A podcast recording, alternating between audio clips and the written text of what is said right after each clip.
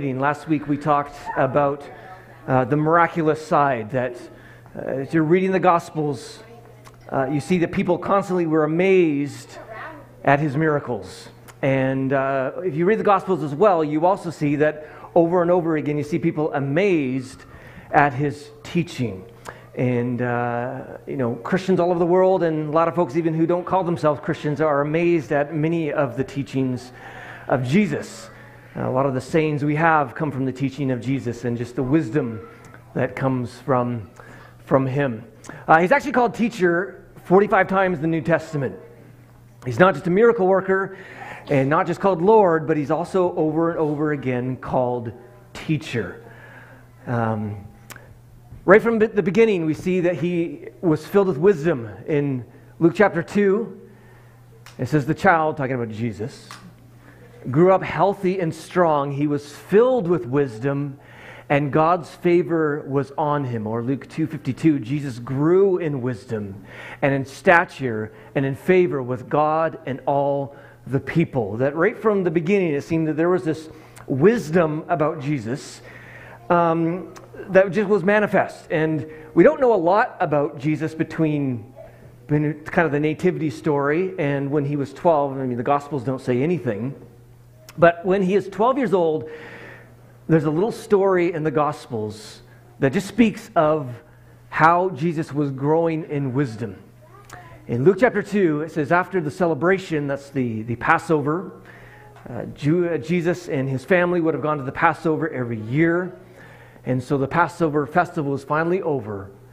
And they started home to Nazareth, but Jesus stayed behind in Jerusalem. His parents didn't miss him at first because they assumed he was among the other travelers. And, and they would have been traveling with hundreds of people, like these large crowds. And he was 12. And in those days, 12 year old was much more adult than probably 12 year old kids today. And so he would have been fairly independent, but, but they assumed he was among the other travelers. But when he didn't show up that evening, they started looking for him among their relatives and friends. And when they couldn't find him, they went back to Jerusalem to search for him there. Three days later, they finally discovered him in the temple, sitting among the religious teachers, listening to them and asking questions. All who heard them were amazed at his understanding and his answers. And so uh, we see when he's 12 years old, he is impressing the religious teachers, the religious leaders, and he is very wise. And all of a sudden, we, we see at a very young age that there's something very special about Jesus. And we know uh, one of the reasons, obviously, he is growing in wisdom and becomes very special, and, and this is good for us too, is we see that he is sitting among the religious teachers whom later on he would have a lot of debates with and he would be trying to reform their religious system and he ultimately would not agree with them. But here we see he's sitting he is listening to them and he's asking questions. And if you want to grow in wisdom one of the best ways to do that is to listen and to ask questions especially when it comes to people you disagree with or that you don't understand instead of just you know shaming and judging them but to actually sit down like jesus and listen and ask questions. It'll help you grow in wisdom. And and so jesus grew in wisdom. Um, now the other thing that's important when it comes to jesus as teacher is to understand that he was not some uneducated peasant. And some people just kind of assume jesus was sort of an, an uneducated peasant that he was, you know, just kind of like all the other folks in the, in, in, in, his, in the population, but he was, he was educated and he was different than the rest of the folks. I mean, only about 5 to 10% of Judea's population could even read. And yet we know Jesus could read because in Luke chapter 4, it says, When Jesus returned to Galilee, filled with the Holy Spirit's power, Reports about him spread quickly through the whole region. He taught regularly in their synagogues and was praised by everyone.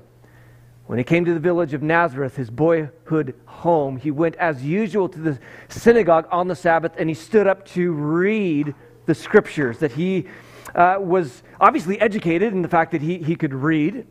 And we also know Jesus uh, could speak multiple languages. Uh, he spoke Aramaic, which was sort of the common language of the day. We know he obviously could speak Hebrew because he could read the scriptures, which were in Hebrew. And we also know he obviously could speak Greek because uh, he had his conversation with Pontius Pilate. And so, again, uneducated folks wouldn't be able to do that. Which makes it interesting when you read this passage in John 7. It says, Midway through the festival, Jesus went up to the temple and began to teach. The people were surprised when they heard him. How does he know so much when he hasn't been trained? And scholars just assume that uh, that Jesus was not trained in sort of the traditional Pharisaical, rabbinical schools, but he was trained perhaps in some other system. Some people maybe assume he was trained by the Essenes because they were folks who loved Scripture, or perhaps he was, some think he was just trained by the Holy Spirit or learned on his own, or his parents made sure he was, he was trained in certain ways. But he, he, was, he was actually very, very smart and very, very wise. And we might just assume, well, of course he was. He was Jesus. uh, he was God. I mean, God knows everything. So Jesus knew everything. Well, actually, that denies one of the sort of foundational Christian teaching, which is about the incarnation. That Jesus, who was God, became human, and he became human like you and I. In other words, he was not born with a bunch of knowledge. He, grew, he got hungry like we do. He got tired like we do. And he was born not knowing anything, just like you and I, that he actually had to learn and to grow and to lean on the Holy Spirit and listen to God. And actually, all the things that Jesus knew uh, was not born with him. He had to learn from the Holy Spirit and from others. I mean, as it says in Luke chapter 2, that he grew in wisdom, or Hebrews 5, that he actually had to learn obedience, just as we had to learn. And so, uh, whatever, we know that Jesus was this incredible teacher because all over the Gospels we read things like this. In Mark 6, many heard him were amazed, or people were amazed at his teaching, or the people were amazed at his teaching, for he taught with real authority. There was something special about him.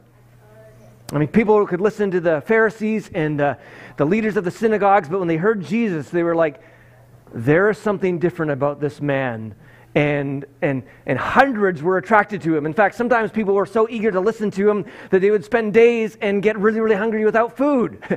and so Jesus had to create food, like in the feeding of the 5,000 and the feeding of the 4,000. But, but he taught differently. He taught with this authority, which either would make him crazy or make him divine. And because he said things like in John chapter 5, he said to the religious leaders, you search the scriptures because you think they give you eternal life, but the scriptures point to me. I'm speaking with authority, which means either you're crazy or you're actually divine. And uh, of course, we, we know him to be divine. Or we see Jesus constantly saying things like in Matthew, like, You have heard it said, and he would take a, an Old Testament law, and then he would say, Well, I say to you, that he was placing himself as authoritative over the Bible, which people had in his days, which was the Old Testament. He taught with this real authority because one of the reasons he came was to reform the religious system. And uh, of course, he did that. There were some times when he was just incredibly wise. And uh, you know those mic drop moments when you're like, boom, mic drop? There were some of those in the teachings of Jesus, like in Matthew 22, where it says, Then the Pharisees met together to plot how to trap Jesus into saying something for which he could be arrested. Because uh, more than anything, the Pharisees and religious leaders wanted to have him arrested. They wanted to shut him up because he was constantly challenging their system, which was all about laws and rules, and Jesus was bringing things back to the heart. And so they sent some of their disciples along with the supporters of Herod, who were like the you know, officials who were partnered with the government. I mean, they, they, they obviously thought a long time. It's like, how can we trap Jesus? And they probably got their minds together about how to trap Jesus. And so they come up with this plan where the religious folks and the supporters of the government come together and they're like, we're going to get him. And so, teacher, again, that's what they called Jesus because he was this amazing teacher. They said, we know how honest you are. You teach the way of God truthfully. truthfully. You impartial and don't play favorites. Now tell us what you think about this. Is it right to pay taxes to Caesar or not? And this is a real trap because if you supported the taxes, you were, you know, denying the Jewish people. You were saying that the Jewish, uh, you know, right of their homeland and, and their way of life was not valid. And, but if you said you supported Rome and taxes, uh, or if you denied the, uh, the taxes and said we don't want to support Rome, then you were in trouble with Rome. And the, again, there were the religious folks representing the Jews there, and then there was the, the folks from Herod representing the government, and they come to trap him. What is Jesus going to do? Well, I said, but Jesus knew their evil motives. Again, this was not because he was God. This was because he was filled with the Holy Spirit as a man, having to learn and lean on the Holy Spirit just as you and I have to lean on the Holy Spirit. And he's listening to God, and the Holy Spirit whispers in his ear, These guys are trying to trap you. So he said, Why are you, tra- uh, uh, why are you trying to trap me? Here, show me the coin used for the tax. When they handed him a Roman coin, he asked, Whose picture and title are stamped on it? Caesar's, they replied. Well, then, he said, give to Caesar's what belongs to Caesar, and give to God what belongs to God. And his reply amazed them because he, he, I mean, it's just wise. I mean, it's like a mic drop moment if you would understand the day. I mean, he, they try to trap him, but his wisdom is so supreme and so Holy Spirit filled that he was able to, to, to get out of this. And when you're really listening to the Holy Spirit in your own life, there will be times when you feel like someone's trying to trap you, or you feel like you're stuck in a situation, and all of a sudden the Holy Spirit will drop wisdom into your, your mind, and you begin to say this, and you're like, wow, that was, re-. you impress yourself, uh, even though it comes from the Holy Spirit. Because you have these moments, just like Jesus, where he can drop wisdom into your mind. And, and Jesus, because he listened so much to God, his teaching was amazing. And, uh, now, the main teaching of Jesus, if you were to say, what is the main thing Jesus taught? He taught about the kingdom of God. More than anything else, Jesus taught about this thing called the kingdom of God. Like in, in Luke 4, he says, I must preach the good news of the kingdom of God in other towns too, because this is why I was sent. That his teaching surrounded the kingdom of God. The good news, which Good news and gospel are the same Greek word, it's the same idea.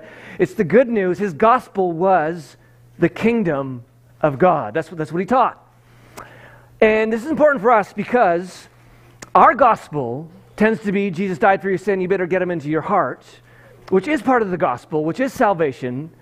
But Jesus' gospel was far more than just salvation. It included this whole idea of salvation, yes, but the kingdom of God. And it's important to note this because this is where evangelicalism has gone off a little bit. Too focused sometimes on this one little thing instead of we miss what Jesus actually taught.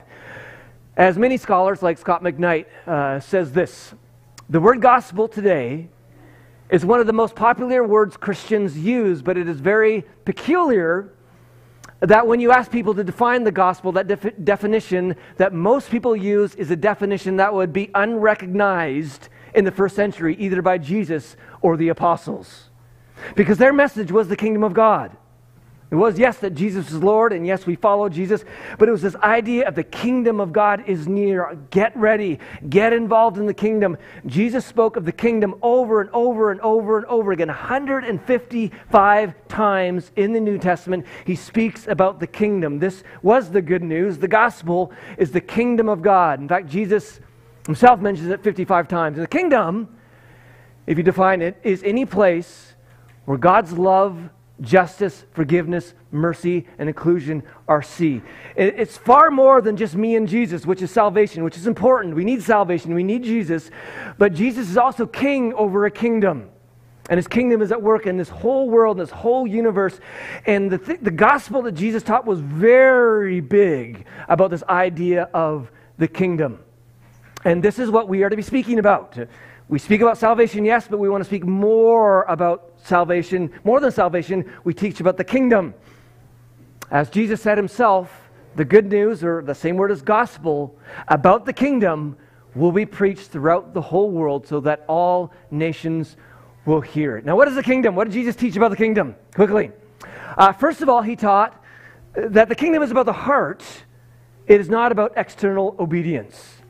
And it's one of the things he challenged in his day because the Pharisees and the religious leaders are all about obey the rules, follow the law. Here's what you need to, here's a, you know, uh, the 611 commands you got to follow if God wants to be, if you, if you want God to be happy with you, you need to obey, you need to obey, you need to obey. And Jesus says, no, no, no, it, it's about the heart. That it's all about, everything flows from the heart.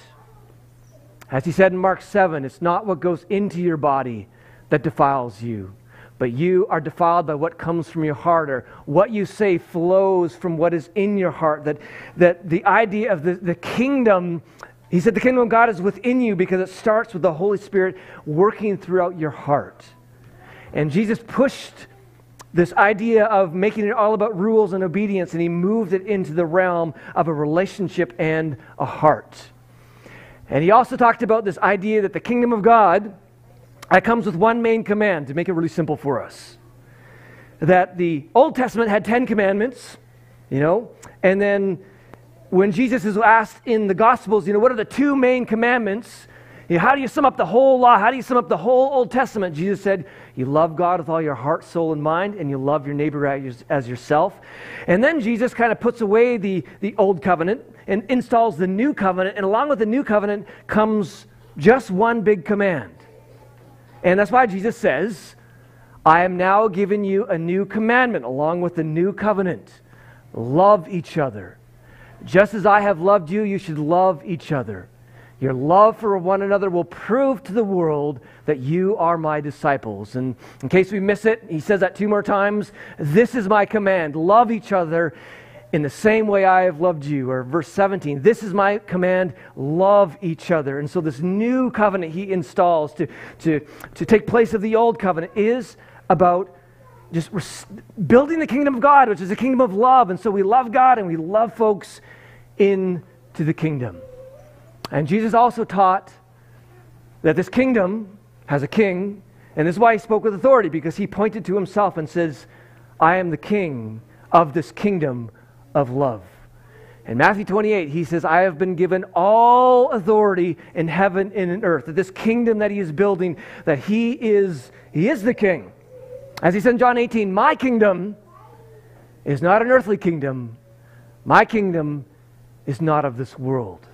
That the kingdom that Jesus was building through his teaching was a different kind of kingdom than the world system. The world system is all interested in power and placing it over people. And Jesus is a different kind of king, which is a servant king who loves and gives grace. And, and, and he's building this kingdom. And, and Jesus says, Repent, for the kingdom of God is near. And the idea of repentance is, is just to change direction, that anything in your life that doesn't align with Jesus, anything in your life that isn't loving, that isn't blessing other people, to turn away from that and turn to the kingdom. As we're to pray, God, your kingdom come on earth as it is in heaven, that we are tasked with that main command of loving one another. Love one another. It's the new commandment along with the new covenant. And so we teach the kingdom. We, we preach the kingdom as Jesus wanted, which includes salvation, which includes, you know, receiving Jesus as Lord in our life. But it's far more than that. It's the kingdom that Jesus taught, which is that we are to build this kingdom of love in all our environments in school, at work, in our community, in our neighborhood, and wherever we are, we are building this kingdom of God and seeing God wherever we are. So, Father, we thank you that you are building your kingdom and that your kingdom is beautiful and is loving and is filled with grace in every way.